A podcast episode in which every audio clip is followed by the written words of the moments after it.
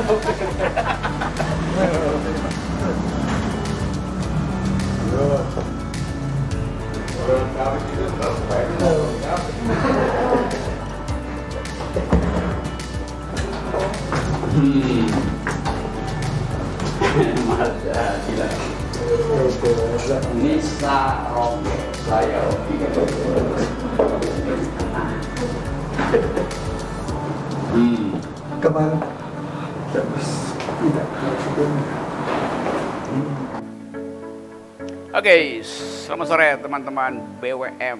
Saya sore ini mau berbincang agak panjang dan mendasar tentang arah bangsa. Dan karena panjang dan mendasar, saya undang Profesor Emil Salim. Saya nggak akan perkenalkan, silahkan Anda cari di Google loh. Jadi tema kita hari ini tentang intelektual dan kehidupan politik. Karena saya selalu menganggap bahwa politik tanpa diolah secara intelektual itu jadi berantakan tuh. Sama seperti orkes nggak ada partitur itu.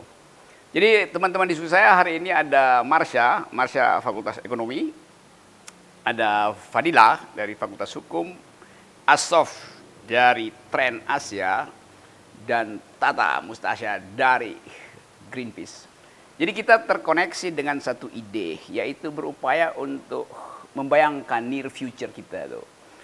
Ada grammar baru di dunia orang nggak tanya do you speak English, do you speak French, do you speak uh, Minangkabau, do you speak environmental ethics, do you speak democracy, do you speak gender equality.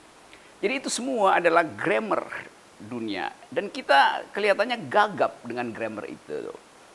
Nah ini menunjukkan bahwa ada sesuatu yang tidak utuh di dalam cara kita menghasilkan Indonesia itu. Seolah-olah kita tidak comply dengan uh, pikiran dunia dan kita jadi cupet. Jadi uh, saya nggak sebut stupid itu. Kita jadi minder berhadapan dengan pikiran-pikiran dunia itu.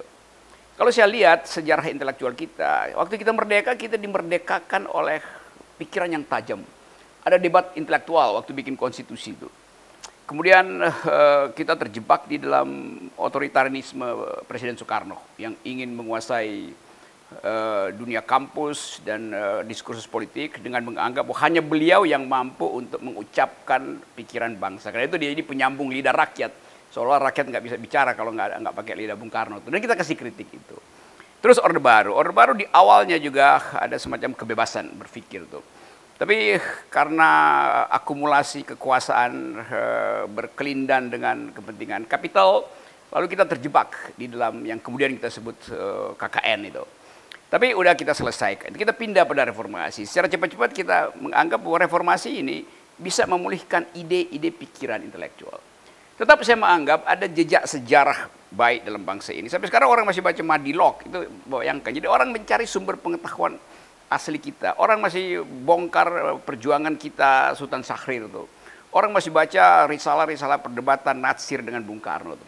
Jadi generasi muda sebetulnya ada urgensi untuk tahu apa sebetulnya yang jadi benang merah bangsa ini dari segi sejarah intelektual. Sialnya kekuasaan itu nggak punya kurikulum itu sehingga kita seolah-olah dijebakkan di dalam pilihan itu mau berupaya untuk mengembalikan pikiran atau mau pamer eh, hasil-hasil infrastruktur tuh yang kemudian bermasalah segala macam.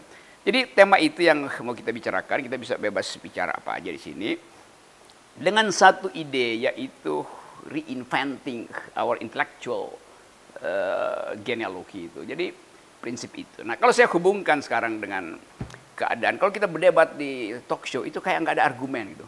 Orang marah terus tiba-tiba ngamuk gitu, tapi pikirannya nggak ada. Jadi talk show kita sekarang isinya sentimen, bukan argumen itu. Saya lihat Pak uh, Emil dulu debat dengan siapa itu makhluk itu tuh yang berupaya untuk menerangkan logika, tapi dia langsung menumbuhkan egonya tuh, mengatakan saya anggota DPR, saya yang yang membuat aturan. Lo Anda anggota DPR karena dipilih oleh rakyat, bukan bukan karena ditunjuk oleh oleh keajaiban kan. Jadi kesopanan kita seolah-olah uh, tidak bisa kita pertahankan karena arogansi kita itu begitu ada pakai lambang negara atau pin DPR itu bisa sesukanya tuh. Padahal ukuran bangsa ini adalah bisa nggak kita bertumbuh secara intelektual tuh. Nah, zaman Presiden Soeharto ada yang disebut teknokrasi. Di situ ada sistem, ada metodologi itu. Zaman Bung Karno bagaimanapun ada ide yaitu nasionalisme tuh. Jadi kalau saya bikin perbandingan, zaman awal uh, demokrasi kita parlementer memang ada semacam ide liberal mind. Orang uh, di, dipaksa untuk berpikir. Apalagi kita Bung Hatta uh, minta supaya partai politik tumbuh dengan uh, maklumat nomor X itu. Sehingga orang berebut untuk menghasilkan pikiran tuh. Itu semacam uh, hallmark petanda zaman atau uh, side guys pada waktu itu. Namanya uh, semangat zaman. Bung Karno nasionalisme oke, okay. Pak Harto developmentalism. Semuanya ada metode, ada ada tools itu. Kita di sini kita nggak tahu apa tools kita itu. Tadi saya baca di koran pagi-pagi tadi. Pak Jokowi bilang, saya bingung bikin pelabuhan tapi nggak dibikinin jalan itu. Bikin waduk tapi nggak ada irigasi itu. Jadi bayangkan presiden bingung sendiri kebijakan yang dia putuskan itu kan. Ini ajaib itu. Lalu kita oh, mulai panik lagi dengan soal KPK itu. Dan kita tahu di dalam KPK ada berbagai eh, varian untuk KPK itu kan semacam uh, situs yang diperbutkan oleh berbagai, berbagai kepentingan. Kepentingan DPR di situ, kepentingan partai politik, macam-macam di situ. Yang terakhir, uh, Seolah-olah ingin diperlihatkan bahwa Indonesia sedang berpikir karena itu seluruh fasilitas berpikir, riset penelitian disatukan dalam BRIN. Apa namanya itu? Badan Riset Inovasi Nasional itu. Tapi ketuanya Ibu Mega. Jadi publik menganggap loh kan kalau riset itu dasarnya metodologi bukan ideologi. Sementara Ibu Mega dikenal sebagai ideolog itu dan dengan kapasitas yang dipertanyakan orang. Jadi itu uh, sinopsis saya yang ingin saya persoalkan. Saya persoalkan pada Pak Emil Salim, karena saya tahu Pak Emil, uh, Pak Emil tentu ekonom, dan saya pertama kali belajar ilmu ekonomi dari Pak Emil Salim melalui TVRI yang namanya Universitas Terbuka. Kuliah-kuliah awal itu, Pak Mitro masih ngajar di situ. Sekarang kalau kita buka TV, adanya adalah gosip, adanya adalah uh, apa namanya uh, orang berisik itu uh, dalam ilmu musik namanya kakofoni itu. Sekedar bunyi tapi nggak ada pola gitu tidak ada harmoni itu. Jadi kira-kira Pak Emil bisa kasih kita semacam uraian awal supaya kita bisa uh, reconnect dengan masa lalu Pak Emil. Pak Emil aktivis dulu 66 terus menerus berupaya untuk mendorong uh, demokrasi. Di awal reformasi juga terlibat dalam kritik tajam dan kita pernah uh, mendorong Pak Emil untuk jadi presiden, tapi Pak Emil memilih untuk bersikap tenang-tenang uh, aja tuh. Jadi Pak Emil kaya dengan pengetahuan, yunto pengalaman. Sebagai teknokrat tahu tentang uh, cara mengoperasikan birokrasi itu. Jadi soal-soal itu.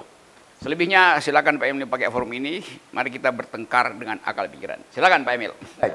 Pertama, posisi saya dulu. Saya adalah anak tiga zaman. Hmm. Kolonial, Jepang, Republik. Bukan anak tiga periode ya? Ya. saya mengalami masa penjajahan ya. sebagai inlander, hmm. third class citizen. Jadi dan kemudian Jepang dengan gayanya sendiri, kemudian merdeka.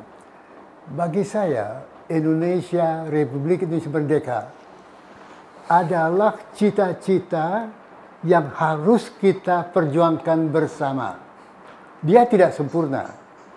Tetapi karena dia lahir dari perjuangan kemerdekaan macam-macam, saya melihat republik kita sebagai tempat yang tidak boleh kita kembali ke masa kolonial maupun masa Jepang itu. Apa masa kolonial? Menindas. Karena kulit kau tidak bisa naik pangkat. Apa zaman Jepang? kemiskinan, penderitaan, kelaparan. Maka di dalam benak pikiran saya, bangsa kita tidak boleh lagi mengalami kelaparan itu. Nah, maka bagi saya, Republik Indonesia itu adalah suatu hal yang harus kita kembangkan bela. Maka ketika ada zaman Pak Harto dan Pak Harto adalah legitimate president, you serve the legitimate president. Ketika ada sekarang Jokowi legitimate president, you serve the legitimate president. Walaupun kita serve, mengabdi, kita mengabdi atas dasar bahwa ini republik kita, bukan republik Soeharto, bukan republik Jokowi, republik kita. Keluar dari masa penjajahan, keluar dari zaman Jepang, republik kita. Jadi bagi saya, ketika sudah ada pemilihan umum memilih Jokowi menjadi presiden, he is also my president. Tetapi di dalam positioning kita terhadap pemerintahan, terhadap republik dan sebagainya ini, kita tidak lepas dari tanggung jawab kita sebagai intelek, sebagai manusia yang berkesempatan belajar menjadi PhD, profesor, dan sebagainya. Dan melekat di dalam dirinya, berbeda dengan petani, petani menyumbangkan baktinya melalui karya-karya blood, apa, um, itu dia punya keringat ya. dan tenaga. Intelek adalah membaktikan dirinya dengan rasionalitas pikirannya. Kita dididik di dalam universitas kritis. Kita diajarkan teori A, ada musuhnya, lawannya teori B, teori C dan sebagainya, tesis, antitesis, sintesis dan sebagainya.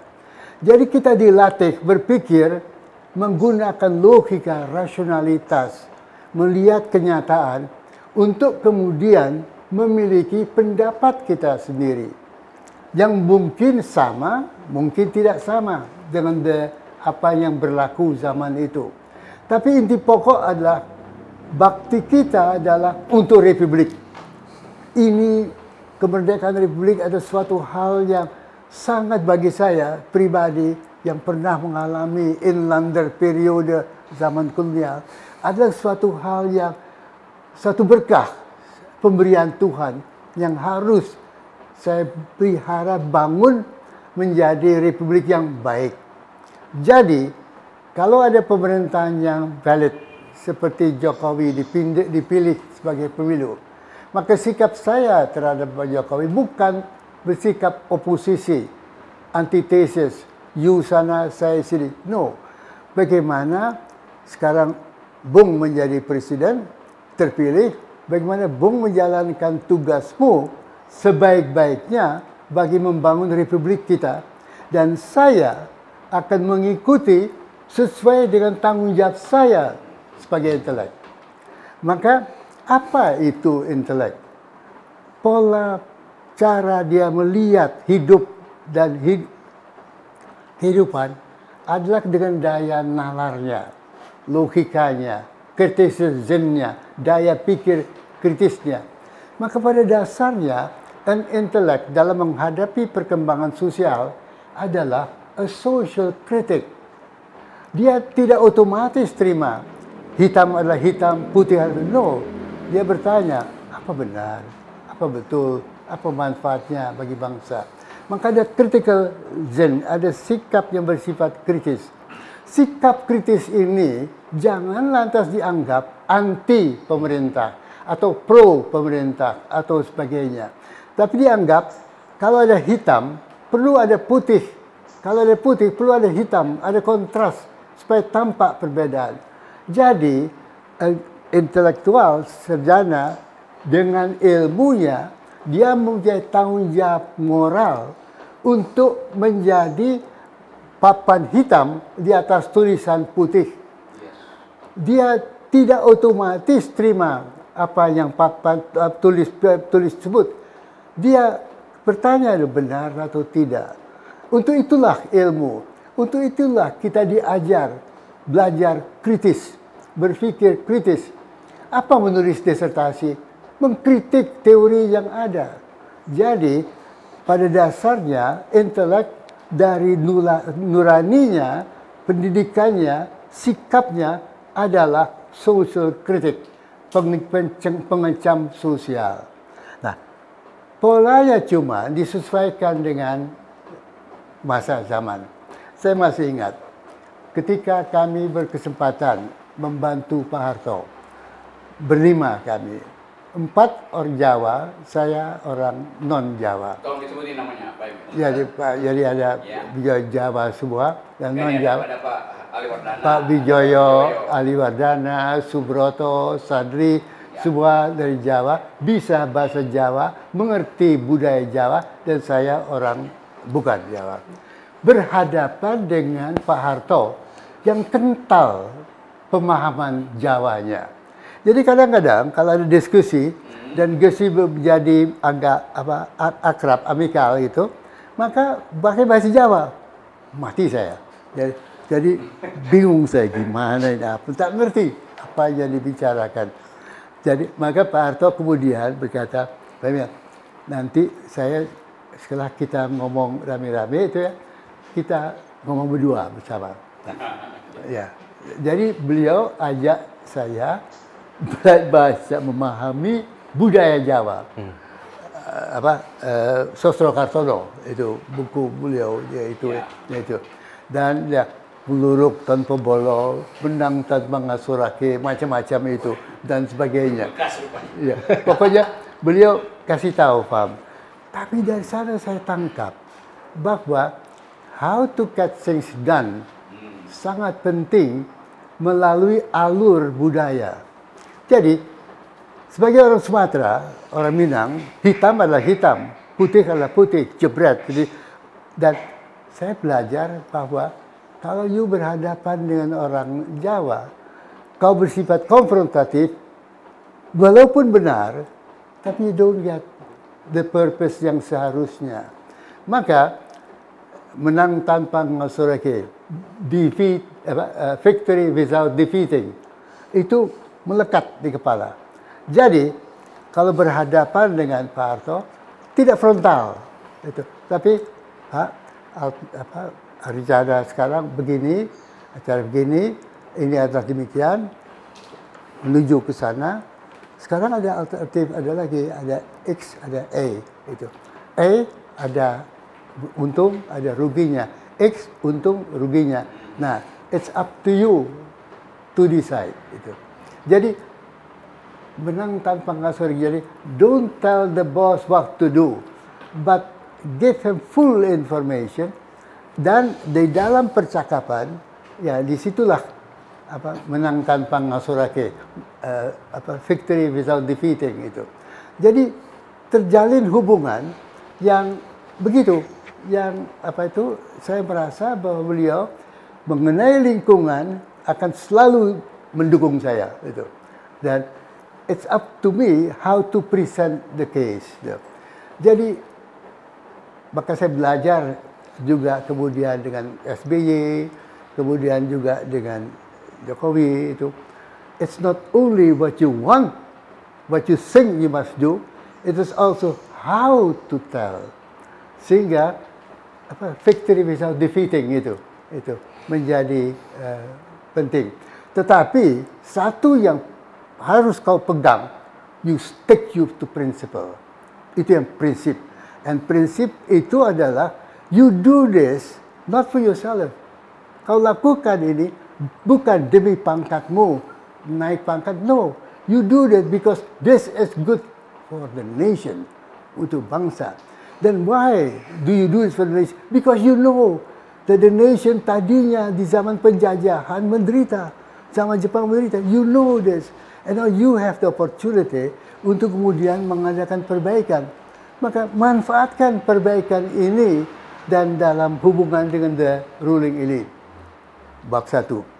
Bab kedua adalah tetap menjaga prinsip dirimu yang membedakan dirimu dengan orang yang tidak tamat universitas, critical zen. Hakikat universitas adalah kritis. Kita belajar, belajar mengkritik buku. Apa disertasi? Statement of the problem, teori A begini, teori B begini, teori A kritik ini, teori B kritik ini, teori saya, dua-dua berbeda, lahir yang lain, sintesis. Jadi eh, critical pikir sudah built in in an intellectual.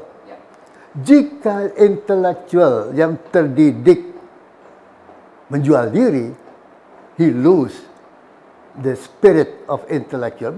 Bisa profesor, doktor, insinyur, macam-macam ya. Tapi apa rohnya, roh intelektualitasnya hilang. Jadi dalam kondisi sekarang ini di mana kita sedang membangun dan mengalami banyak hal, saya merasa bahwa kalau ada sesuatu yang tidak baik, ya tell. Bukan karena mau menjatuhkan, bukan karena tidak suka, no, because alternatif A ada alternatif B itu this please ada jadi ibu kota negara ibu kota negara ada itu ya loh sebagai ekonom, opportunity cost. What is the opportunity cost? Give up sekian triliun untuk sesuatu yang jauh lebih penting seperti mendidik generasi bonus demografi. Itu pendidikan kita mesti besar-besaran. Tidak cukup 20% dari anggaran. We have to train the gurus. We have to train the, the, sampai ke desa-desa. Buta huruf, macam-macam datang COVID. We have to shift to digital, pemahaman digital. Jadi human resource menurut hemat saya is the key. Bukan ibu kota baru, bukan physical investment, bukan investasi asing macam-macam. Bagaimana investasi asing if rakyat yang menghadapinya atau pekerja menghadapinya low productivity, low incremental capital output ratio. Sehingga modal yang ditanam harus lebih besar di Indonesia dibandingkan dengan India atau Vietnam untuk memperoleh hasil yang sama. It's costly. Jadi it's not investment which is penting. It's the capacity untuk meningkatkan the productivities. And itu adalah human skill, brain power, vision, pemahaman, pendalaman dan dari ilmu dan sebagainya. Maka melihat hal-hal ibadah apa ibu kota negara 477 triliun ini gimana pendidikan ini you take away from here and ini generasi ini is once in the lifetime of a nation. Generasi itu tidak akan kembali lagi kesempatan itu. Maka dalam kaitan ini saya merasa mengapa teman-teman di Bapenas, saya pernah di Bapenas, di Bapenas itu saya waktu ketua Bapenas, Pak Bijau ketua, kita bisa berdiskusi dengan Presiden Pak Harto, bisa berdebat dengan Presiden macam-macam. Jadi bukan kalau beliau punya pandangan tertentu dan kita anggap kurang cocok, misalnya jangan apa, de, apa devaluasi dalam keadaan sekarang ini karena devaluasi merugikan, padahal perlu. Then you tell the president, Pak, tanpa devaluasi begini, dengan devaluasi begini, this is a choice up to you. But, but give him full informasi agar keputusan seorang presiden adalah full information. Itu tanggung jawab kita.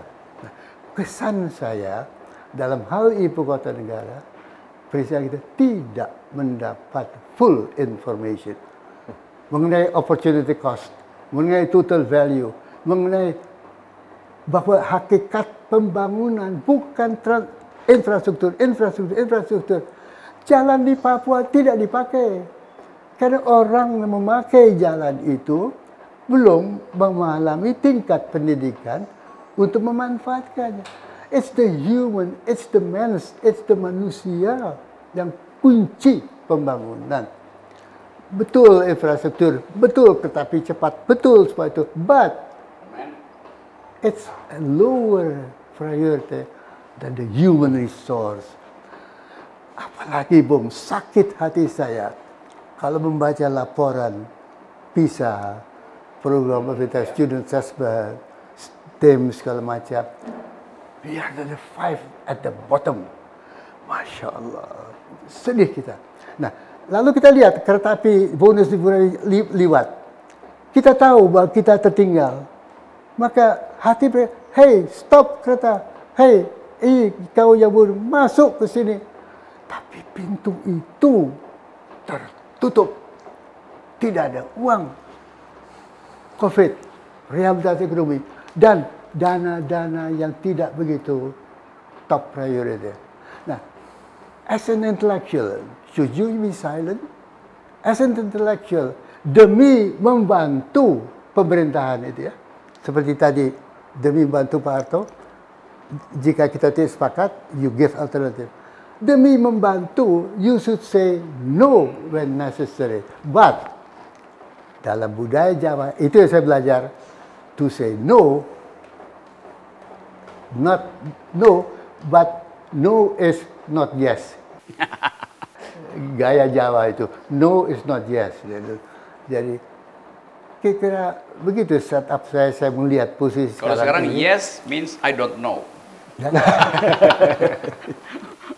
Oke Pak Emil, kita lanjut bentar ya. Saya dapat ini uh, teman-teman mahasiswa. Ini semacam uh, dalam 10 menit Pak Emil kasih kita kuliah tentang public policy in a nutshell itu. Dalam sekeping uh, shell itu. Nah, tadi ada ide kalau kita kasih kritik itu karena kita adalah warga republik gitu. Jadi kita ingin pertahankan republikanisme karena itu adalah uh, Pak Emil pakai istilah tadi rahmat dan bagi mereka yang mengalami uh, misteri zaman kolonial memang itu rahmat tuh. Bagi kita sekarang kita anggap itu adalah uh, necessary karena hanya di dalam republik kita menghilangkan feodalisme gitu. Kita bisa bercakap-cakap dalam kesetaraan warga negara tuh. Jadi ide republik itu yang hendak kita selamatkan kok. Jadi kalau kita kasih kritik pada pemerintah, parameternya adalah cukup republikankah kebijakan kita. Di dalamnya ada unsur justice, uh, citizenship, uh, environmental ethics segala macam itu. Itu satu satu uh, bagian tuh. Lalu Pak Emil terangkan tadi bahwa kondisi di zaman Pak Emil di awal-awal Orde Baru ada semacam grammar bersama di di dalam uh, ruling elite yaitu mengupayakan pertumbuhan ekonomi itu karena ketertinggalan sebelum orde sebelumnya. Lalu ada semacam kesepakatan bahwa urusan ekonomi diselesaikan secara teknokratik. Oleh karena itu ada tim yang solid. Tim itu utuh. Waktu berargumen dengan Presiden Soeharto, tim ini siap dengan argumentasi. Lalu ada dua proposal masuk di situ. Silahkan Anda leader, Anda putuskan Pak Presiden. Jadi pada waktu itu ada model, ada metode. Kalau sekarang saya nggak lihat metode itu tuh. Jadi nggak ada leader, adanya dealer semua dan partai politik itu berupaya untuk majukan proposal dalam kasus e, ibu kota baru misalnya. Semua faksi di dalam politik dan dalam birokrasi berupaya untuk ngintip rent seekingnya apa buat dia. Sehingga jelas Presiden Jokowi nggak mampu untuk memutuskan. Karena beliau juga kapasitas intelektualnya memang kurang. Harusnya tim ada tim khusus yang backup beliau gitu kan. Supaya ini kroco-kroco di luar ini nggak terlalu banyak nyodorin uh, proposal yang ingin ngambil keuntungan dari anggaran negara. Nah ini terkait dengan isi kabinet yang uh, lebar betul dari partai yang kanan dari ke partai yang uh, sok merakyat segala macam dari yang paham lingkungan sampai perusahaan lingkungan sehingga partai-partai ini sebagai ruling elite nggak punya ide bersama tentang Indonesia jadi ini uh, poinnya tuh itu uh, kesimpulan sementara nanti Pak Emil komen lagi tapi saya mau dapat uh, kita share pikiran dulu Marsha bisa mulai kasih komen Prof Emil Salim me, me, sedang menguji kita tentang masa depan. Apakah kita bisa berpikir? ya. Uh, mungkin, Agak keras ya, bisa dapat ya. Uh, mungkin Prof uh, mau tanya tadi kan uh, ide dari Prof itu adalah untuk supaya kita bisa uh, mengejar kereta bonus demografi itu uh, harus anggaran pendidikan yang ditambahkan gitu Prof. Tapi kalau melihat uh, pendidikan itu dia efeknya di long term gitu Prof. Nah, bagaimana caranya agar uh, bisa secara politik itu visible gitu karena mungkin kalau masyarakatnya juga belum teredukasi mereka akan prefer kebijakan yang benefitnya di short term gitu prof ya ada trade off ada begini ya di dalam pembangunan sekarang ini memang yang saya merasa kalau di zaman Pak Harto pegangan adalah repelita garis besar negara itu macam-macam. Maka debatnya adalah di dalam menyusun repelita itu. But once itu ada, ada frame itu. Sekarang frame tidak ada sekarang. Jadi kenapa kereta api cepat Bandung Jakarta? Kenapa ibu kota negara? Kenapa ini? Kenapa itu? Ya? Why? Apa referensinya? Mana repelitanya? Mana itu? Tidak ada itu. Jadi out of the blue sky, pum, keluar ide.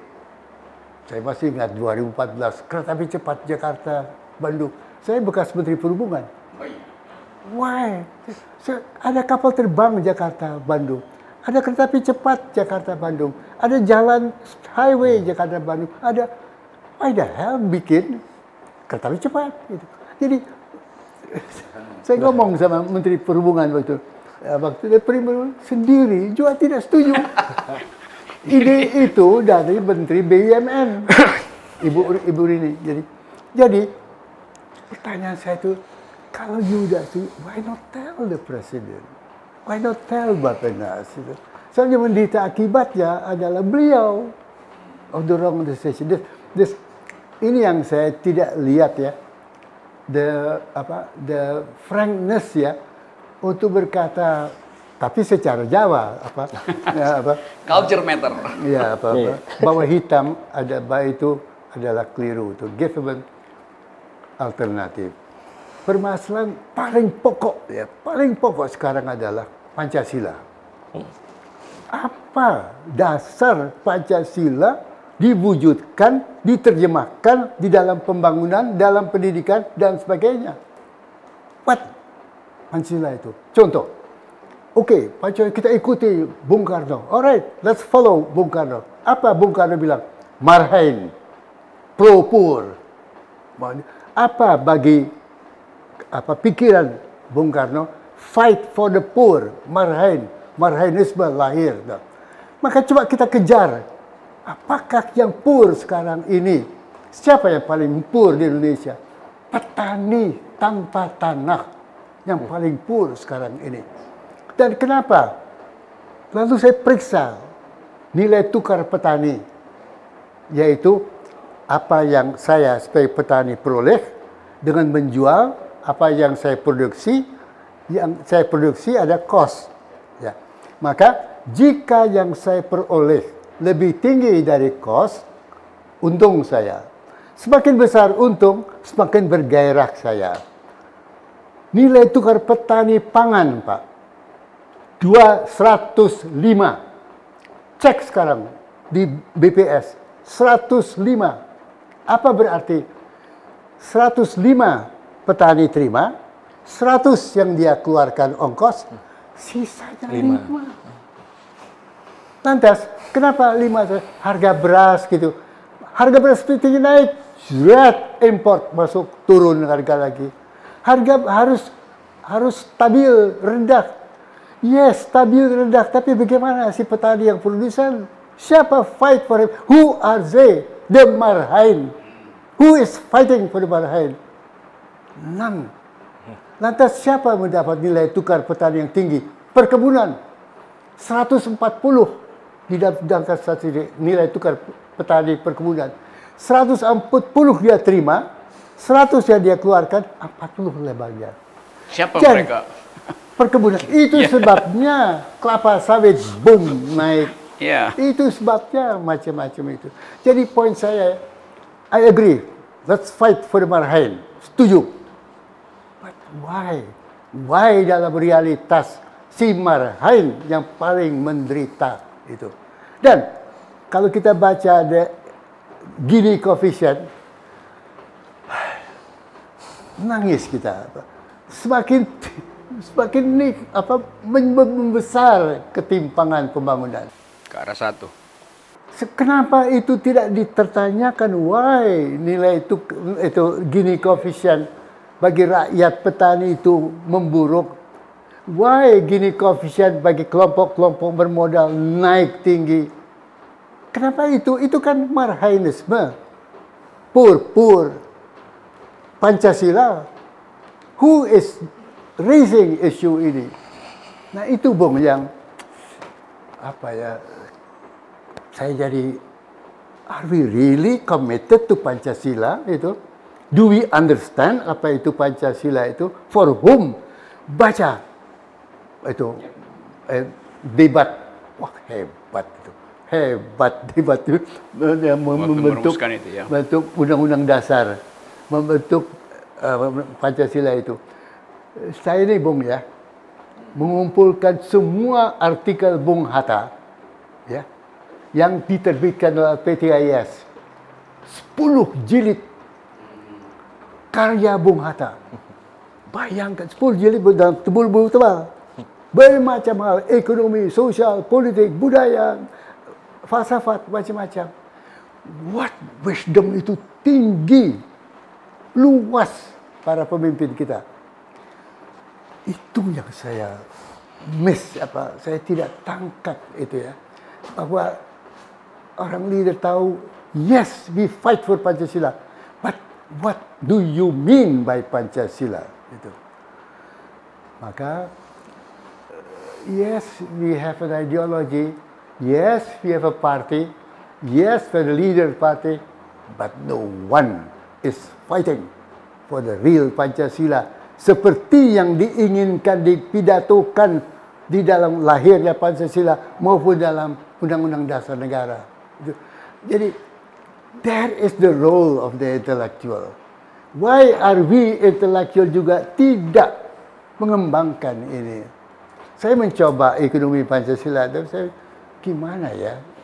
How's the role of the market? Bagaimana sebagainya? Bagaimana peranan negara itu? Dan lain sebagainya. Tapi kemudian peranan negara menjadi penting. Ber, peranan si pemerintah itu sampai seberapa jauh intervensi dalam ekonomi. Apakah sampai ini BUMN yang menentukan segala infrastruktur? No, bukan demikian. Apakah food estate yang dikerjakan oleh tentara di bawah pimpinan Menteri Hankam ke mana marhain eh, i- petani-petani marhain ini? Nah, why? Kenapa para pemikir-pemikir intelek silent? Itu yang Oke, Saya- itu ya ada ada ada keheningan tapi silent itu kemudian pecah ketika 75 profesor termasuk Pak Emil kemarin mengajukan petisi soal KPK itu. Lalu orang menganggap bahwa kampus telah bangkit itu. kesan itu timbul karena seolah-olah dipelopori oleh universitas negeri dan uh, peluang untuk menghasilkan ulang gerakan intelektual itu dianggap sudah dimulai oleh para profesor. Tapi kita tahu bahwa jarak antara kegiatan para profesor ini dengan mahasiswa itu tidak nyambung itu. Dengan civil society juga banyak orang masih anggap ya itu karena ada isu yang agak seksi aja. Tapi universitas secara keseluruhan tidak memproduksi value itu, value untuk mempertanyakan itu. Jadi uh, orang anggap ya Emil Salim uh, volunteer dalam soal itu. Tapi rektor UI bagaimana? Rektor di Ponorogo bagaimana tuh? Kan satu paket pikiran mestinya dihasilkan oleh universitas untuk menyamakan kembali frekuensi bahwa kita universitas berhak untuk kasih uh, critical point of view terhadap uh, kebijakan tuh. Nah, kita mau bicara itu nanti nanti saya mau tanya uh, Fadila bagaimana mahasiswa menganggap bahwa ini era di mana pikiran sebetulnya dihindari oleh kekuasaan. Paling nggak dihindari, kalau nggak udah dimusuhi sebetulnya. Ini soalnya tuh, sehingga ada energi baru yang yang uh, bisa ditimbulkan dari gerakan mahasiswa tuh. Nah kita butuh satu sebut aja satu sugesti baru dari kampus. Kalangan profesor memulai itu. Sekarang kecemasan dari mahasiswa. Jangan-jangan nih profesor ini ngambil isu strategis saja, padahal ini lengkap dengan mempersoalkan ideologi eh, pembangunan tentang bagaimana Pancasila menghasilkan uh, trickle down pertama pada marhaen, bukan pada oligarki. Jadi soal itu yang masih kita bicara uh, lanjut nanti. Uh, Dila, coba kasih assessment, critical assessment dari academic point of view. Sebenarnya kalau misalnya tadi ngerespon... Ya, apa itu?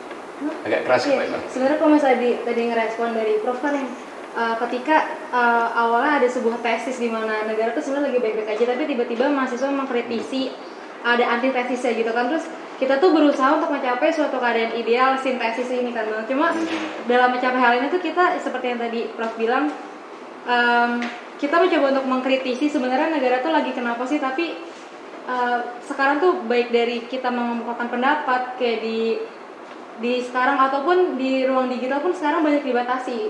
Terus kemudian tadi juga uh, Bang Raki udah bilang rektor UI itu kayak gimana sih responnya gitu kan? Ya sebenarnya bisa dilihat bisa dilihat sendiri ya um, dari kemarin banyak kita mengemukakan pendapat atas apa yang udah terjadi di negara ini mulai dari yang KPK 75 orang yang nggak diragukan lagi lah kepintarannya tamun gagal terus kema- sekarang ada lagi yang 24, 51 dan sebagainya itu.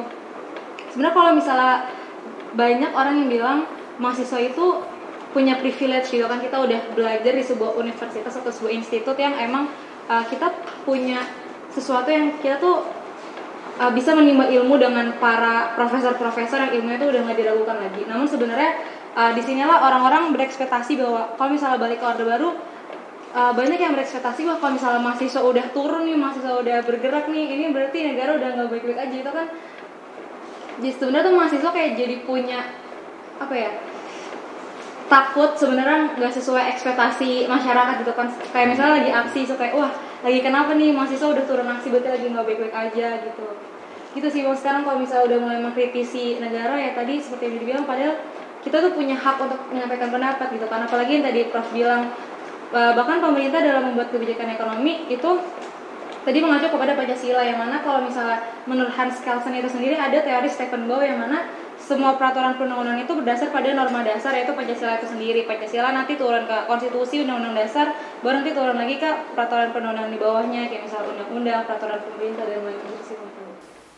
Dia ini uh, fakultas hukum, jadi dia mencoba melihat eh, bagaimana mahasiswa berupaya mengucapkan pikiran alternatif, tapi jangan-jangan rakyat menganggap belum waktunya gitu, atau sebaliknya, rakyat ingin agar supaya mahasiswa mengucapkan desain politik alternatif, tapi mahasiswa ragu nanti dihalangi itu.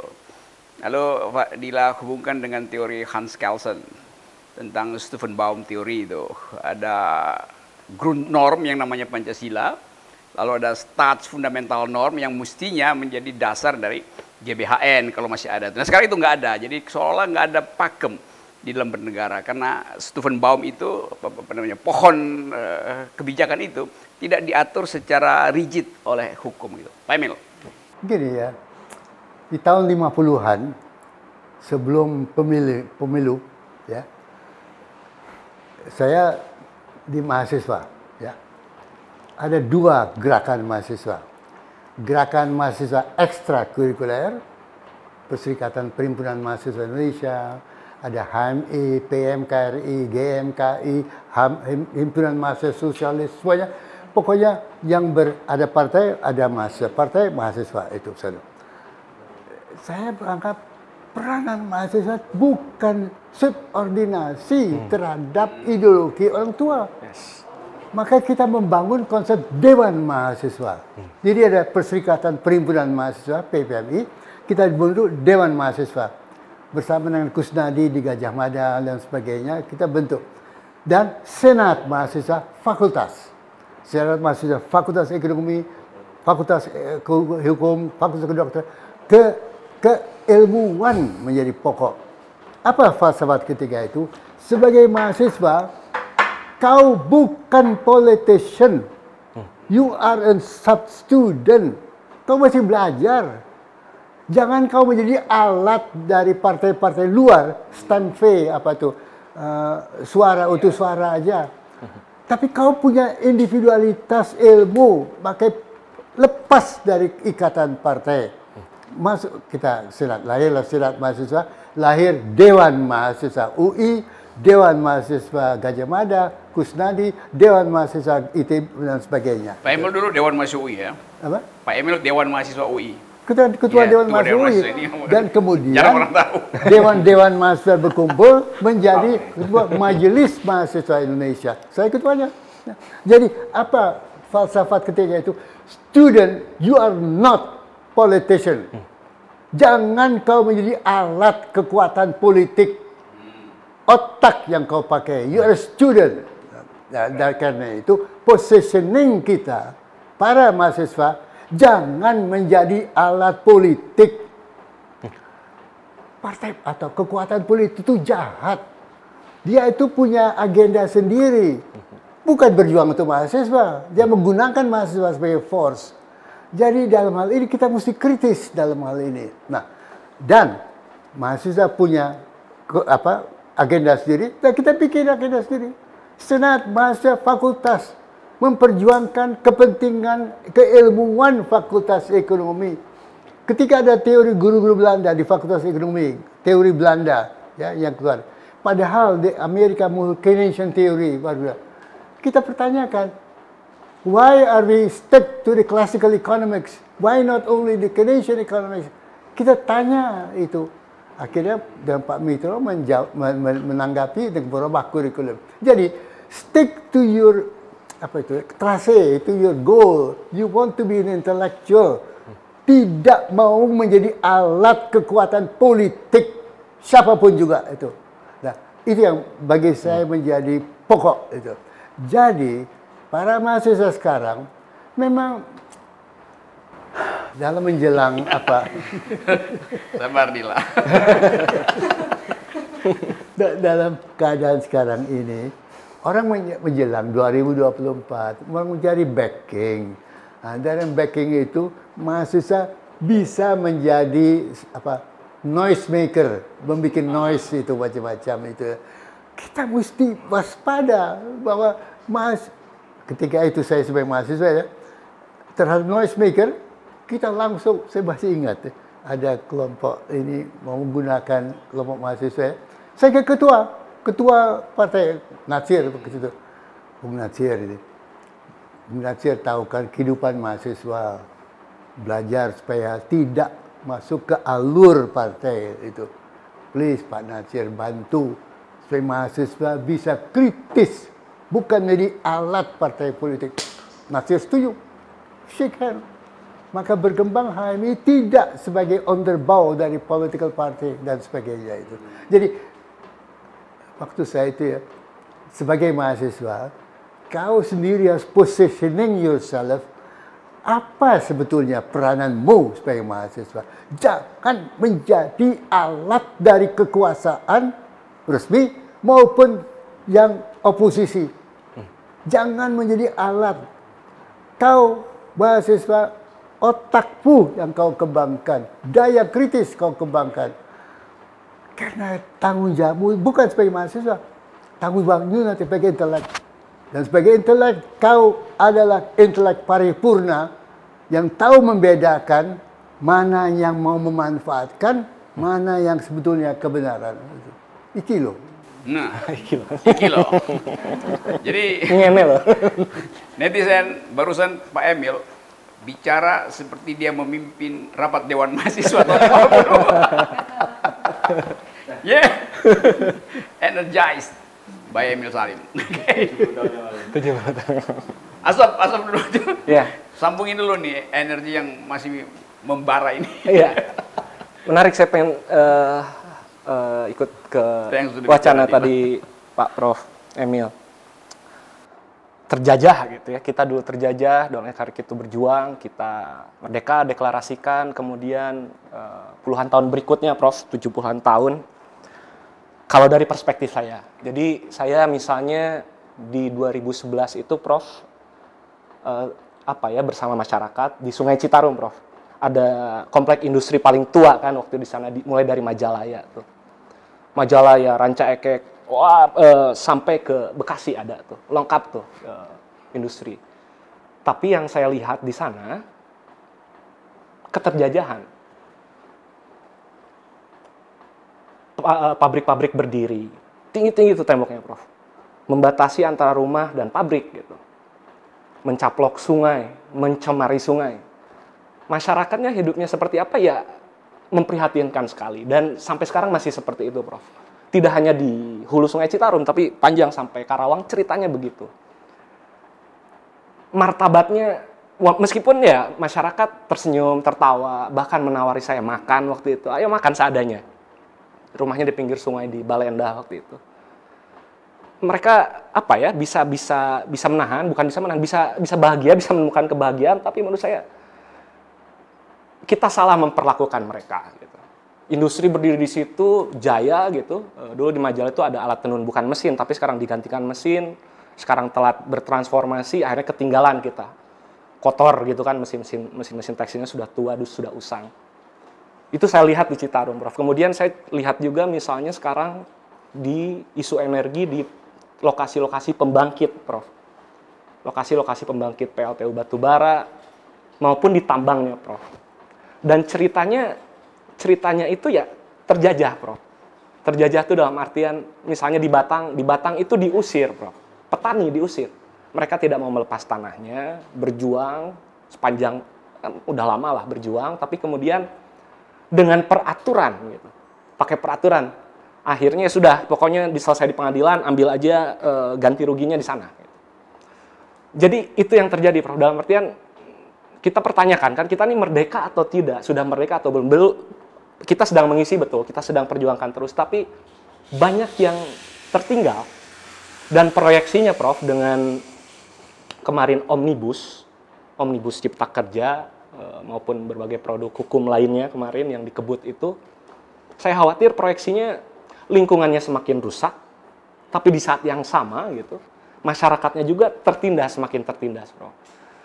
Eh, jadi di luar kan mulai muncul gerakan dekoloni- dekolonialisasi itu, bro. Artikulasinya tuh ada dua, stop eksploitasi dan bayar yang fair. Nah ini yang yang dengan omnibus bayar fair itu sedikit sedikit buram itu di bayar fair itu, Prof. Kemudian stop eksploitasi kita di dieksploitasi besar-besaran sekarang, Prof. Jadi itu itu kalau dari perspektif lapangan, tentu kawan-kawan lain bisa cerita. Banyak Prof yang berjuang, ada Walhi, ada LBHI, LBHI di Sumatera ada Sumatera Terang untuk energi, energi bersih, ada Jatam, ada jaringan advokasi tambang di Kalimantan. Berjuang, berjuang, berjuang banyak ceritanya.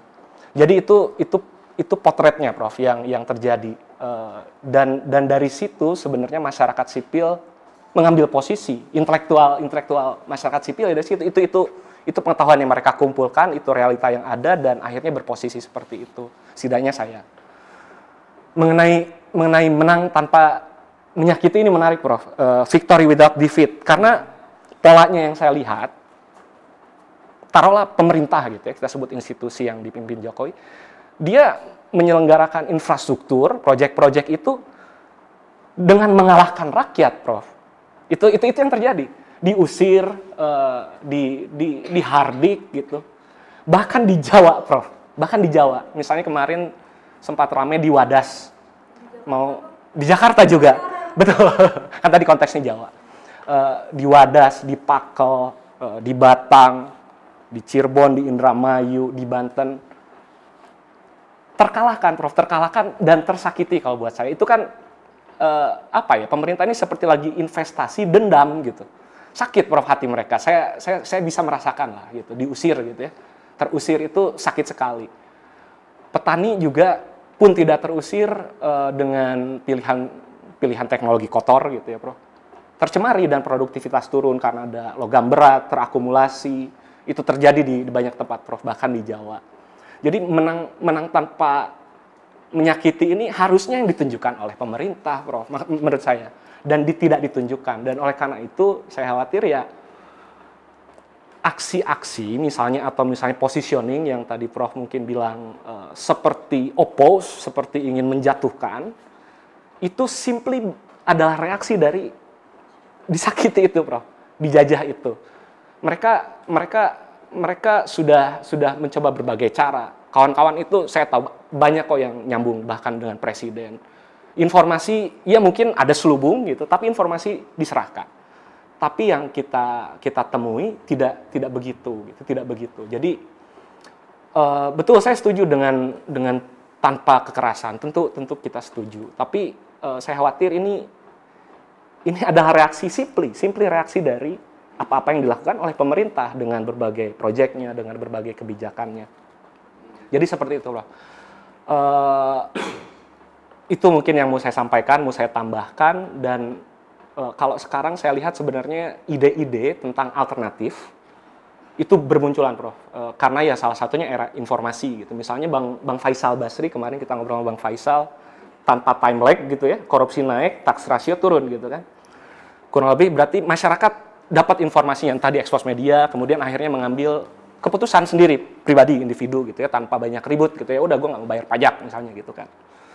Sama juga dengan pengetahuan prof. E, sekarang misalnya e, ada tadi gerakan degrowth bahkan prof. Degrowth yang lebih fokusnya kita growth hayu tapi materinya. Materi itu e, akhirnya sumbernya ke ekstraktif kita coba hentikan. Bagaimana kita bertumbuh tanpa ngeruk gitu lah prof. Itu sudah sampai di Indonesia, sudah dibaca oleh intelektual-intelektual Indonesia. Kemudian ada gerakan dekolonialisasi. Eh, satu dua, dua, dua, dua mata koin lah, yang satu di growth, harapannya ya negara-negara maju dulu, di sini kita dekolonialisasi gitu. Bayang fair atau stop eksploitasi. Kan itu yang sebenarnya diperjuangkan kawan-kawan Pro. Jadi pikiran-pikiran yang kita periksa dalam artian masyarakat periksa bukan dibaca oh iya hayo gitu nggak seperti tapi kita periksa baik buruknya konteksnya seperti apa uh, dan dan dan saat ini ya kita setidaknya menghadapi konteks yang sama Prof dalam konteks apa dampak perubahan iklim atau bumi yang sedang homeostasis gitu dan kita di tengah-tengahnya gitu. Kita kita terancam tenggelam kita terancam uh, top apa topan kemarin bahkan terjadi di Nusa Tenggara Timur semakin intensif. Kita konteks sekarang ada di situ dan saya atau masyarakat sipil saya terutama saya juga gitu saya berpendapat kita nggak bisa nih pakai cara lama gitu dalam membangun. Karena konteksnya sudah berubah, konteksnya sudah berubah. Walaupun betul Indonesia masih apa harus maju gitu, kita kita kita masih maju, masih banyak yang apa tertinggal, tercecer, mesti kita angkat, mesti kita advokasi, mesti kita afirmasi, mesti kita muliakan. Tapi pasti ada cara lain, pasti ada cara lain dan dan dan sudah ada gitu. Sudah ada cara lain, sudah ada uh, teorinya, sudah ada contoh-contohnya. Tinggal maukah kita melirik itu dibanding misalnya kita melirik cara-cara lama ya sudah kita seperti Prof bilang infrastruktur infrastruktur infrastruktur infrastruktur justru challenge-nya yang harus kita jawab sekarang atau pemerintah jawab itu bagaimana kita bisa maju di 2045 paling pertama saya bilang tanpa menyakiti rakyat kita saya juga rakyat tanpa menyakiti tanpa mengotori lingkungan tanpa memperparah dampak kerusakan iklim yang semakin nyata semakin nyata itu dalam artian suka nggak suka kita sedang di tengah itu. kita harus cari jalan lain, kita harus cari jalan lain. Nah,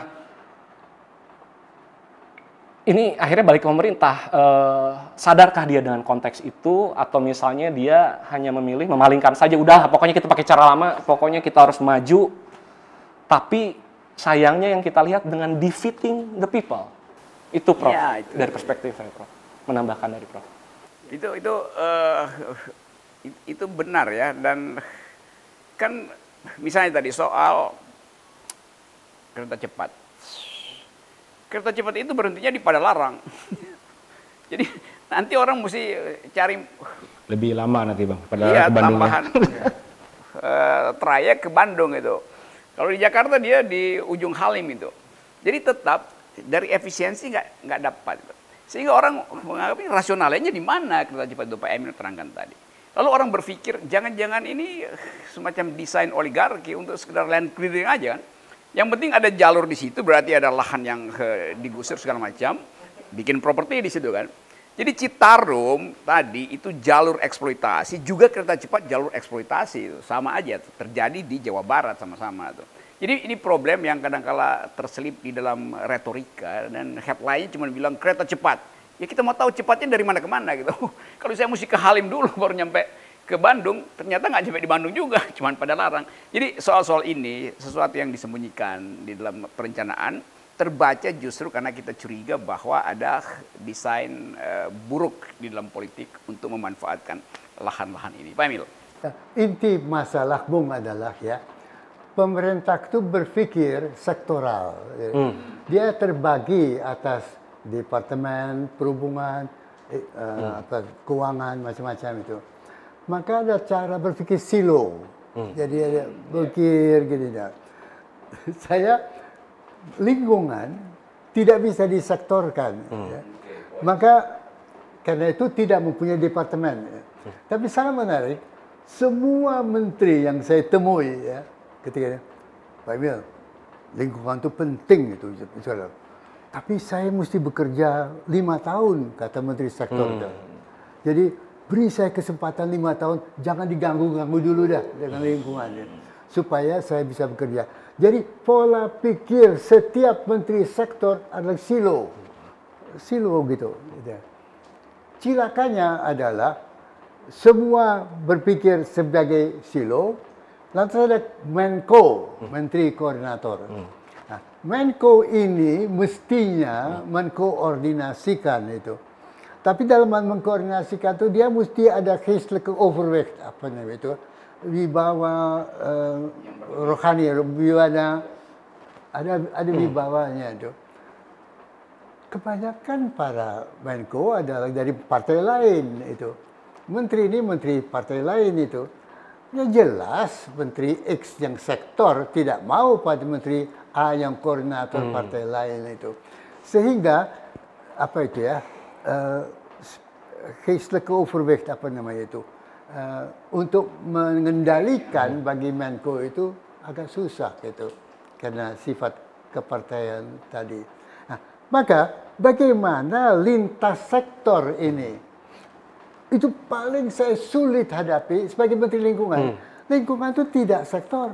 Ya. Dia itu lintas sektor. Jadi dia mencakup hutan dan macam. Maka waktu saya masuk ke dalam World Commission on Environment Development, saya bilang I have a problem. Saya bilang ya. Apa, ada aspek ini, but there's something wrong di dalam pembangunan di oleh pemerintah ada. I face this problem, problem ini bahwa saya menghadapi silo, silo, menteri-menteri silo itu. Bagaimana membangun lingkungan jika menghadapi pola pikir sektoral, silo tadi itu. Ah, di sana kemudian debat rame-rame itu lahir sustainable development. Jadi what is wrong, yang keliru adalah konsep pembangunan. Konsep pembangunan bukan membangun jalan, ah, itu pembangunan. Memba- tetapi seperti kereta api cepat tepat ya, lupa kosnya opportunity cost, lupa untuk apa kecepatan ini, apa benefitnya kecepatan ini dibandingkan kalau dana ini saya pakai untuk hal yang lain itu. Nah, cara berpikir kotak sektor silo adalah kunci permasalahan pembangunan Indonesia. Maka dibangun jalan raya di, di Papua, yes, jebret jalan raya. Tapi siapa yang bisa memanfaatkan opportunity itu yang ada jika tingkat pendidikannya masih rendah? Maka terbentanglah satu infrastruktur yang tak terpakai. Jadi, tak- maka bagaimana mus- seharusnya itu ya terpaksa cara merencanakan mesti lintas sektor. Tapi lintas sektor dengan pemahaman apa apa gonta-gantinya sektor A pada B, sektor C, D. Jadi ada satu matrix dan sebagainya itu. Nah, pernya- Menteri Perencanaan kita politician, bukan expertise. Jadi dengan demikian pola pikir lintas sektor, intersektoral macam-macam itu nggak nyambung itu. Jadi maksud saya itu ya, eh, ya kita disebut teknokrat ya macam-macam waktu itu. Ketika saya di Bapenas itu memang kita tanya, saya masih ingat ada satu departemen kementerian bilang, give me the money, we do the job. Saya balik bertanya, tell me your job, and we give the money. Apa jobmu? Bingung dia. Coba kau tulis. Kau mau 100 rupiah itu untuk apa? Apa itu? Kenapa di Aceh? Kenapa tidak di Papua? Kenapa eh, jalan? Kenapa tidak air? Kenapa? Bum, bum, bum, bum. Bingung dia. Lahir DIP, daftar isi proyek. Lahir project proposal. Lahir macam-macam. Jadi maksud saya, kaum intelek, kaum intelektual dia, you face a problem, don't stop in complaining. Jangan Yes. berhenti pada Of course. ya ini sektor lah payak ini juga. No, ketika saya di lingkungan, setiap menteri bilang Pak, kami tunggang kerjanya lima tahun, Bapak kasih kami jangan masuk dulu ya, fray dulu dia supaya saya bisa berhasil. Oke. menteri. diganggu dengan lingkungan. Itu saya bilang, kalau semua bicara begitu, buat apa ada menteri lingkungan? Jadi ada ada self interest. ya. Tiap-tiap menteri itu mempunyai keinginan iki loh. Aku loh tanda tangan prasakti. Jepret, prasakti. Ada keinginan itu apa, macam-macam. Semua pejabat-pejabat punya keinginan, gubernur, menteri, macam itu. Tapi for what? For what prasasti itu? Itu. Nah, itu yang kurang. Nah, jika perencanaan itu apa kuat ya, mempertanyakan ini. Pertanyakan, why ibu kota negara? Yes. Why kereta api cepat? Why itu macam tang tang tang why. Bukan berarti membantah presiden, bukan. Maksudnya adalah membantu presiden to take the right decision. Bukan kepentingan apa kepentingan dari individu-individu yang ada berkeliaran di macam-macam itu. Jadi inti pokok dari bom the karakter pembangunan negara berkembang adalah lintas sektor sehingga menghendaki a holistic approach. Satu. Dua, pola pelihatan bukan ini sumber daya alam bagaimana aku memanfaatkan gali lubang tutup lubang macam sehingga pertambangan menjadi nomor satu, bongkar tanah itu menjadi dua, bongkar sungai menjadi ini. No, Tuhan memberikan alam ini, kita tanya dulu dong, why alam ini? Mengapa tidak? Bukan resource eksploitasi, tapi resource enrichment, perkayaan resource. Kenapa? Kenapa Jawa adalah bentur Jawa Sumatera benturan lempeng-lempeng Australia sama Asia? Terjadi bukit barisan di Sumatera uh, gunung-gunung di Jawa ini. Lain. Kemudian island di timur pulau. Lain. Wallace lain So, kemudian Kalimantan tidak ada benturan lempeng Sendiri. Kalimantan tidak ada gunung wetland Wetland. negara air. Jadi jangan samakan pemeliharaan pembangunan Kalimantan sama seperti Jawa Sumatera. Bagaimana? Bagaimana? Bukan bukan bukan saya anti anti please it's a different different ecosystem. Maka membuat food estate Di di. Kalimantan, Mem- air disalurkan, air gambut disalurkan, tanam padi. Aduh, costly. Tidak cocok dengan daya dukung lingkungan. Tapi itu mestinya para ahli-ahli lingkungan ini yang bicara dengan Libapenas, dengan ini. Yes. What is the dimension of ecosystem? Itu Kalimantan itu lain dari Jawa itu. Tidak bisa disamakan. Nah, maka bagaimana dong bangun Kalimantan? Ya kita cari jalan lain. Wetland, air, bagaimana value added of air. Jangan ikan patin, ikan arwana, jangan dan sebagainya itu ya. Jadi tiap-tiap karakter pulau Indonesia itu mengendaki pendekatan ekosistem. Berarti penglihatan pembangunan bukan resource eksploitasi, tapi resource enrichment. Perkayaan resource. Perkaya dengan apa? Brain power. Maka biodiversity ilmu menjadi penting, value added ilmu menjadi penting, teknologi menjadi penting. Karena itu kunci saya adalah ya, manusia Indonesia ini harus kita eh, digoyang-goyang ya, supaya bahwa kau ini membangun daerah yang lain dari Jawa lain dari Sumatera dan sebagainya itu. Jerman membangun manusia. Jepang membangun manusia. RRT Deng Xiaoping mau cetung mula-mula rame-rame mana. Deng Xiaoping bilang no, manusia. Manusia. Skill development, otak development. Jepang juga macam juga. Boom tumbuh. Indonesia juga harus human resource development number one. Yes. Bukan upah murah dan dicemari ya, manusianya. Jadi dia. ini ini menunjukkan kalau politik nggak diasuh dengan konsep itu memang berantakan kan. Pada akhirnya ada paradigma yang mesti minimal dimiliki oleh seorang pemimpin itu. Ya. Dan eh, kalau tadi misalnya, eh, oke kalau kita mau ajukan tesis bahwa kita mesti hidup Ya. dalam ekosistem, berarti hukum lingkungan itu dia mesti jadi payung dari hukum yang lain kan. Ya. Jadi hu- hukum infrastruktur segala macam, hukum bahkan hukum pidana mesti berpayung pada hukum lingkungan. Tapi hukum lingkungan juga cuma jadi satu hukum itu yang bersaing dengan hukum akumulasi itu. Padahal hukum lingkungan menjamin diversity dan menjamin eh, egalitarian ethics itu.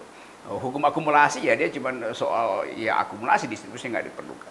Jadi saya anggap bahwa eh, semua orang bisa bicara tentang sustainable development itu. Ya. Tapi presiden mesti tahu ide di atas itu yaitu the sustainability of the idea of sustainable development. Kan? Jadi begini Bu ya, apa saya mengerti presiden itu punya seribu satu soal Yes. ya.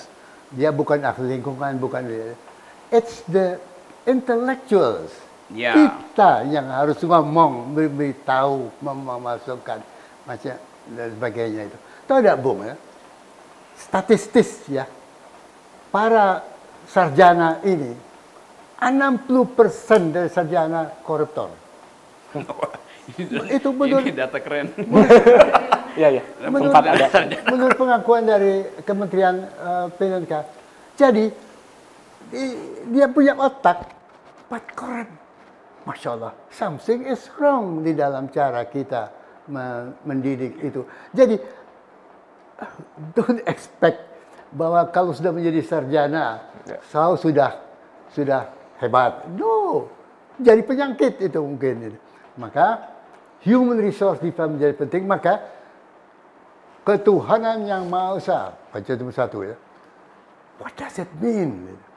How to make agama itu instrumental di dalam men-shape si manusia ini. Tahu tidak, Bung, saya sangat kagum pada Baitul Hikmah. The House of Wisdom. Ya. Dipimpin oleh Al-Khawarizmi. Siapa itu Al-Khawarizmi? Pencipta Al-Jabar. Pencipta angka nol. Masya Allah. Satu ulama terpandang memimpin Baitul Al-Hikmah, agama Islam menjadi membudaya di seluruh dunia pada abad kemudian itu. Jadi agama itu can be an inspiration of science development itu. Abu Sina, macam-macam itu ya. Nah, why kita tidak kembangkan ketuhanan yang Maha Esa bermuara pada peradaban manusia berasaskan ketuhanan ketuhanan Maha Esa. Kenapa kita gimana sih historia Al-Khawarizmi itu?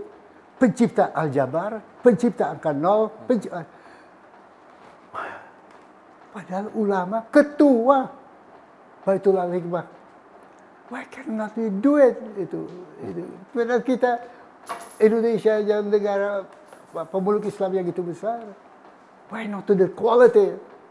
Why stick to the quantity? Itu itulah. Jadi ketuhanannya Esa, pikiran saya ke bagaimana ya. Nah, maka A, B, C, D macam-macam kita jabarkan, kita diskusikan how ini semua. Demokrasi itu gimana yang sebetulnya itu. That is the task dari intellectual itu. Hmm. Yes, itu ya sang ulama pencipta aljabar dia datang dengan prinsip pikir pikir pikir baru kerja kerja. kerja. Kelewat. Tapi bukan hanya pikir aja, pikir, tulis, yeah. diskusi, debat itu loh. Jangan pikirannya diem. Oh ya. Tentu. Oke, okay, Tata coba coba dilanjutkan dulu nih. Komplain-komplain uh, kan Tata dari Greenpeace dan uh, bikin advokasi tentang pemberdayaan rakyat. Kadangkala hanya bisa melalui satire, melalui artistik film segala macam. Karena kalau mau duel di lapangan itu bisa ditangkap langsung oleh intelijen itu apalagi kalau udah nyinggung soal uh, tanah, hmm. lingkungan, sumber daya itu uh, potensial untuk dibeku itu. Yang dibeku adalah orangnya bukan pikirannya. Oke, okay, Tata. Iya, Prof. Tadi saya dapat banyak banget nih dari Prof Emil tentang sebetulnya permasalahan-permasalahan yang kita hadapi ya dalam berkampanye selama ini. Kok kita terutama akhir-akhir ini kita kesulitan tadi disampaikan oleh Bang Rocky uh, untuk mendorong sesuatu yang baik. Nah, saya mencoba menyambungkan yang dikatakan oleh Asof dan Prof tadi. Kok pembangunan sekarang ini selalu mengalahkan rakyat? Mungkin kalau saya perluas, mengalahkan lingkungan juga. Tadi Prof menyampaikan uh, sebetulnya itu tugas intelektual kan, ya. tugas intelektual baik mungkin akademisi, mungkin aktivis, tugas para sarjana ya kalau istilah uh, zaman dulu. Nah, saya melihat memang ini sebuah kunci ya dan dan ini yang hilang sebetulnya dari terutama mungkin akhir-akhir ini dan setelah reformasi ternyata kita tidak tidak tambah lebih baik gitu reformasi yang Bang Rocky sebagai dosen ikut demo saya semester 2 waktu itu tingkat satu ikut uh, demo juga nah yang saya lihat sekarang berpikir ya tadi saya belajar dari Prof ternyata berpikir itu tidak rumit gitu ini yang mungkin simple kan bicara opportunity cost ketika bicara ibu kota negara banyak opportunity costnya tadi terutama mengenai pembangunan sumber daya manusia terus kemudian bicara uh, kan kereta api cepat itu rumit sekali perdebatannya sekarang, Prof. Yeah. Soalnya kan teknis itu. Tadi saya oleh Prof, sudah ada jalan tol, sudah ada kereta biasa, sudah ada pesawat. Jadi saya saya melihat bahwa uh, hilangnya sikap intelektual yang pertama ini berpikir ya hilang gitu sekarang itu. Padahal berpikir itu tadi simpel, asal kita berani berpikir dan mau berpikir untuk untuk untuk para intelektual. Nah ini yang pertama. Terus kemudian yang kedua ini tantangannya Prof yang saya lihat tadi adalah independensi. Karena kita kan berpikir tapi kita nggak independen. Okay. Nah independensi ini sekarang malah mulai digerus ketika kuliah kan? Eh, saya nggak tahu angkatan berapa yang ada uh, fakta apa? Oh fakta integritas. Sudah tanda tangan. Ya, baru ya? Jadi mahasiswa di, sudah dilarang berpikir. Mungkin ini dilarang bertindak ya tapi kan tindakan ini lahir dari pikiran. Nah ini sejak kuliah Prof. Dulu mungkin tadi uh, kalau Bang Rocky kan bangga dengan Pak Mahar Marjono ya. Iya. Tadi Prof mungkin menyampaikan uh, Pak Kusnadi ya juga uh, ya. saya kira rektor legendaris rektor juga UGM, di legendaris. di UGM. Nah, sekarang itu dulu ya kita tahu banyak pembatasan di era Orde Baru tapi banyak pihak di kampus terutama yang masih berusaha menyediakan oase untuk berpikir karena mereka tahu dan independensi ya, independensi mhm. Setelah berpikir itu karena mereka tahu bahwa sikap intelektual ini sebenarnya kunci ya kunci untuk tadi mengkoreksi kemudian uh, menyampaikan sesuatu yang baik, mengkoreksi secara baik tadi yang, yang disampaikan tanpa apa, tanpa mengalahkan. Dan juga mencegah uh, pembangunan ini mengalahkan rakyat dan mengalahkan mengalahkan lingkungan uh, kalau yang kalau yang saya lihat ya. Nah kemudian saya punya pertanyaan kepada Prof Emil sebetulnya karena tadi kalau saya memahami kita mungkin cukup memahami ya bahwa banyak cara untuk menyampaikan sesuatu yang baik terutama kepada pemerintah yang uh, valid ya dipilih oleh rakyat. Nah tapi kemudian dengan berbagai cara itu tentu kita perlu mengetahui Prof sebenarnya kita ada di mana tadi Prof sebagai anak tiga anak tiga zaman ya Prof ya Tiga zaman. Eh, meng- banyak mengacu kepada misery ya itu yang harus dihindari kita sebagai sebagai bangsa yang merdeka kita punya Pancasila kita tidak boleh lagi ada diskriminasi seperti seperti masa kolonial tidak boleh ada kelaparan tidak boleh ada kemiskinan nah dengan kondisi sekarang mungkin untuk bahan kita Prof kira-kira mungkin eh, Prof sebagai pengajar dosen ini nilainya berapa Prof kira-kira kalau A sampai F sehingga kita bisa punya uh, reality check yang tepat untuk kita merespons itu Prof. Itu tadi mungkin uh, caranya bisa berbagai macam ya Prof. ya. Gini Bung ya, seorang pemimpin kekuatannya adalah always think one step ahead. Jadi kalau ini pengikutnya, dia selalu one step ahead. Jangan kau tertinggal di dalam berpikir. Selalu mesti lebih maju. Nah, maka kalau kau mau lebih maju itu one step ahead, persoalan yang kau tangani juga persoalannya bukan hari ini. Bukan persoalan bagaimana pemerintahan segala macam itu KPK macam-macam bukan itu. Tapi one step ahead. Ke mana ya kita mesti pergi? Coba bayangkan. Indonesia di dalam kualitas intelektual kita berada pada industri 2. Ya. Industri dua adalah satu satu bangunan industri yang didasarkan pada listrik. Sekarang orang sudah berpikir industri 4, artificial intelligence, digital macam-macam. Dia berkembang ke industri 5 itu. Di dalam industri 2 dan 5 macam-macam juga ada society 2, society 4, society 5 itu berkembang itu. Jadi perkembangan da- dalam dalam teknik pembangunan bukan hanya cara membangun, but ini mempengaruhi dia tatanan sosial yang mengikuti proses pembangunan itu. Pertanyaan saya, siapa memikirkan industri 5 dan society 5 di kalangan intelektual kita? Siapa yang bisa berkata, Pak Jokowi, please, arahnya ke sini Pak. Karena ini ke industri 4, 2, 3, 4, 5, society 3, 4, 5. Sehingga demikian, beliau yakin bahwa apa yang kita kemukakan itu bukan sekedar lip service, menjilat. No, Pak, this is the future. Kalau ini tidak ditempuh, habis kita.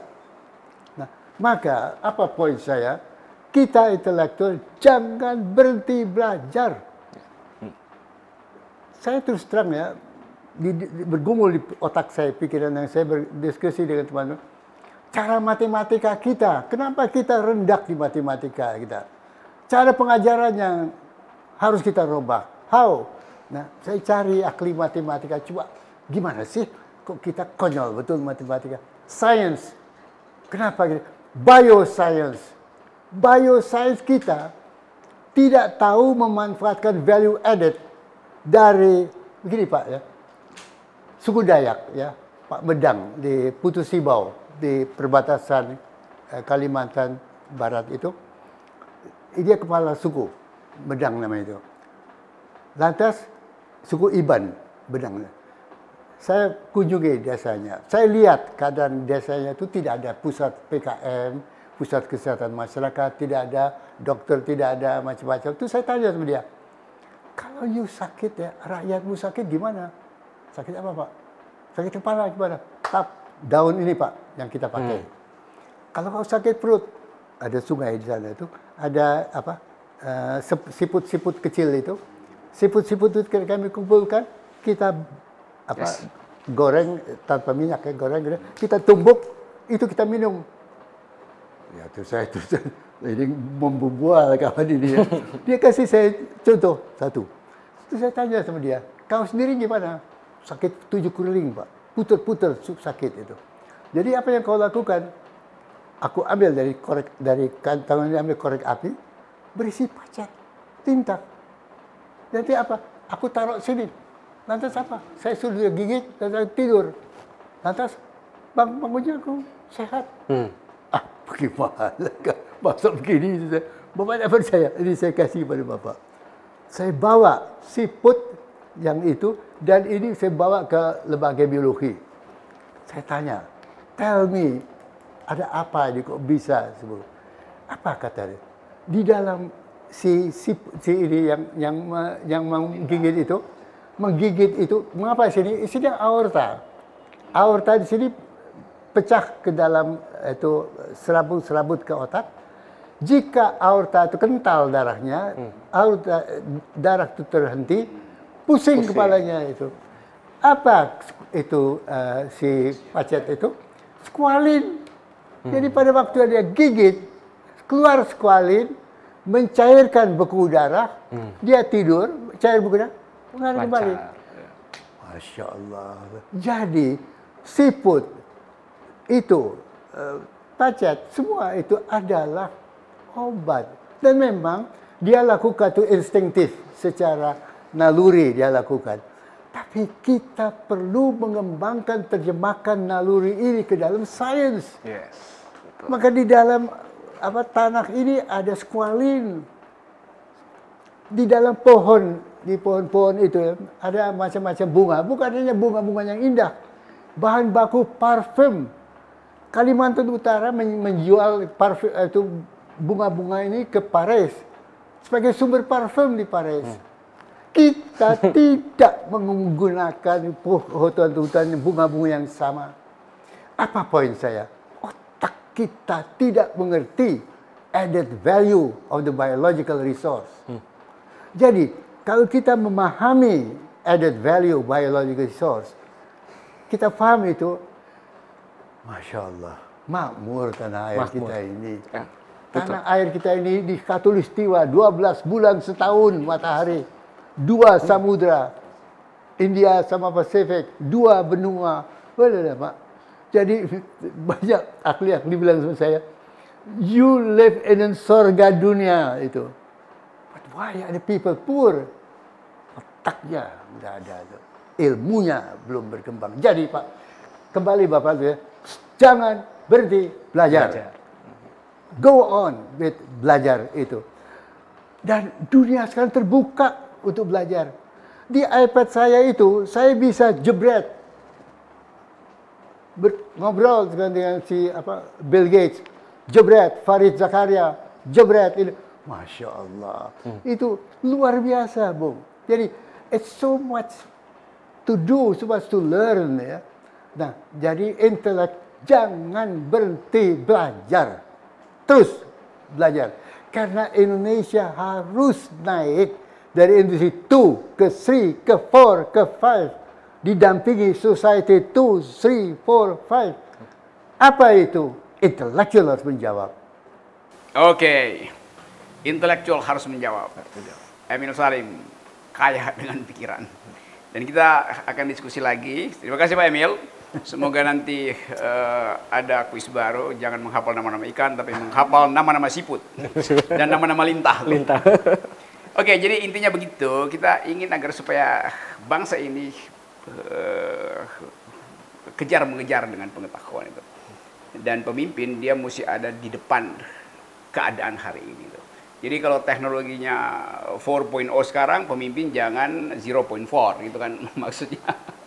Jadi hasilkan ulang pengetahuan dengan cara itu kita menghasilkan ulang Indonesia. Terima kasih Pak Emil, teman-teman mahasiswa Dila, Marsha, Asof yang sudah senior, Tasya yang amat senior, uh, Wiwi yang uh, mengupayakan program ini jalan terus, Aji dan teman-teman uh, Dina Yuyun, pemilik kantor ini. Kita ketemu lagi ya di episode berikut.